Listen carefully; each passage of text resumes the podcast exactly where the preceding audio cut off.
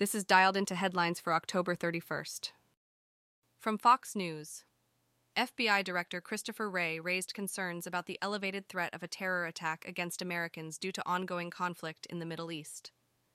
Wray stated that the terrorism threat has been heightened throughout 2023, particularly by the war in the Middle East. This comes following a deadly terrorist attack by Hamas against Israel on October 7th, resulting in a military response from the U.S. ally. Wray warned of potential attacks inspired by Hamas and other terrorist groups, including by domestic and homegrown extremists. He also identified Hezbollah and Iran as potential threats, citing their histories of support for terror activities.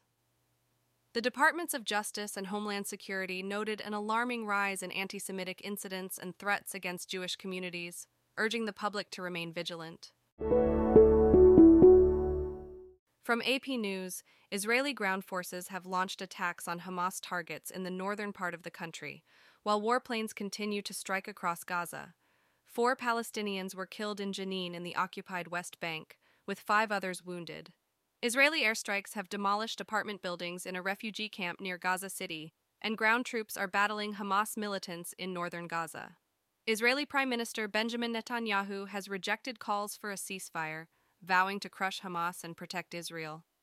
The death toll for Palestinians in the Israel Hamas war has reached 8,525 in Gaza, with over 122 Palestinians killed in violence and Israeli raids in the West Bank. In Israel, more than 1,400 people, mostly civilians, have been killed, and 240 hostages were taken into Gaza by Hamas. The FBI director, Christopher Wray, warns of an increased risk of terror attacks inspired by the Israel Hamas war, but states that the FBI is not tracking an organized threat in the U.S. Airstrikes near the Jabalia refugee camp in Gaza have caused casualties, with several apartment blocks leveled. Cyprus is proposing a sea corridor to deliver humanitarian aid to Gaza from its main port once the situation permits it. NATO Secretary General Jens Stoltenberg warns against the escalation of tensions in the Middle East, emphasizing the need for a peaceful political solution. Farming in Israel's agricultural heartlands near the Gaza Strip and in the north has been disrupted by the war, raising concerns for the future of Israeli agriculture. Houthi rebels in Yemen claim to have fired ballistic missiles and drones at Israel, threatening to continue until the Israeli aggression stops. The World Health Organization reports severe reductions in services at the main hospital treating cancer patients in Gaza due to a lack of power and supplies. Hezbollah claims to have fired anti tank missiles at Israeli forces along the border between Lebanon and Israel. The Gaza Health Ministry registers 219 deaths in the past day, bringing the total death toll to 8,525 since the war began. The chairman of Israel's Holocaust Memorial criticizes the Israeli ambassador to the UN for wearing a yellow Star of David patch during his address to the Security Council, calling it disrespectful to the victims of the Holocaust and the State of Israel. From CNN, the Senate confirmed former Treasury Secretary Jack Lew as the new U.S. ambassador to Israel, despite opposition from Senate Republicans over his involvement in the Iran nuclear deal during the Obama administration. Lew served as Chief of Staff under President Barack Obama and Director of the Office of Management and Budget under both Obama and President Bill Clinton. Senate Majority Leader Chuck Schumer stressed the importance of filling the vacancy in Israel amidst the current conflict.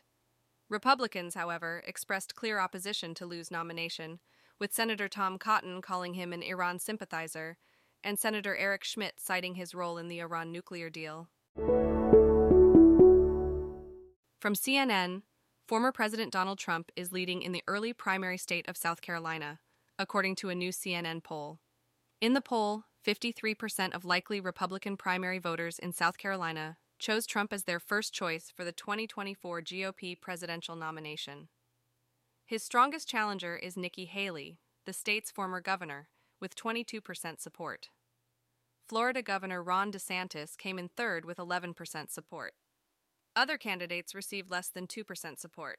South Carolina's Republican primary will take place on February 24th, following Iowa, New Hampshire, and Nevada.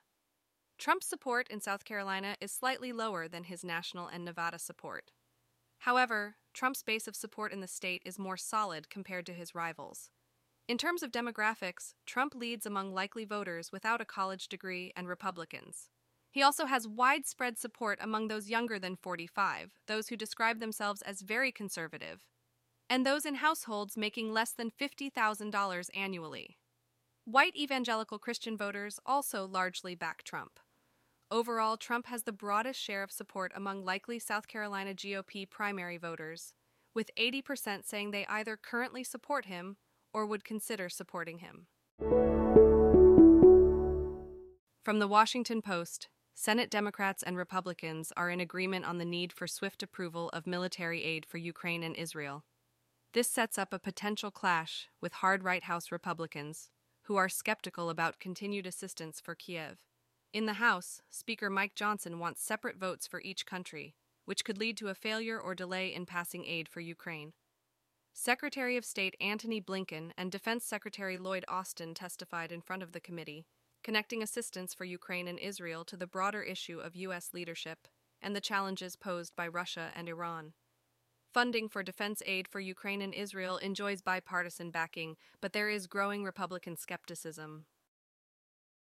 Dialed In is written and read by artificial intelligence. You can find out more at dialedin.today. Soon we'll have have CTA to provide feedback at dialedin.today slash feedback and ask for new topics at dialedin.today slash topics. Those don't exist yet though.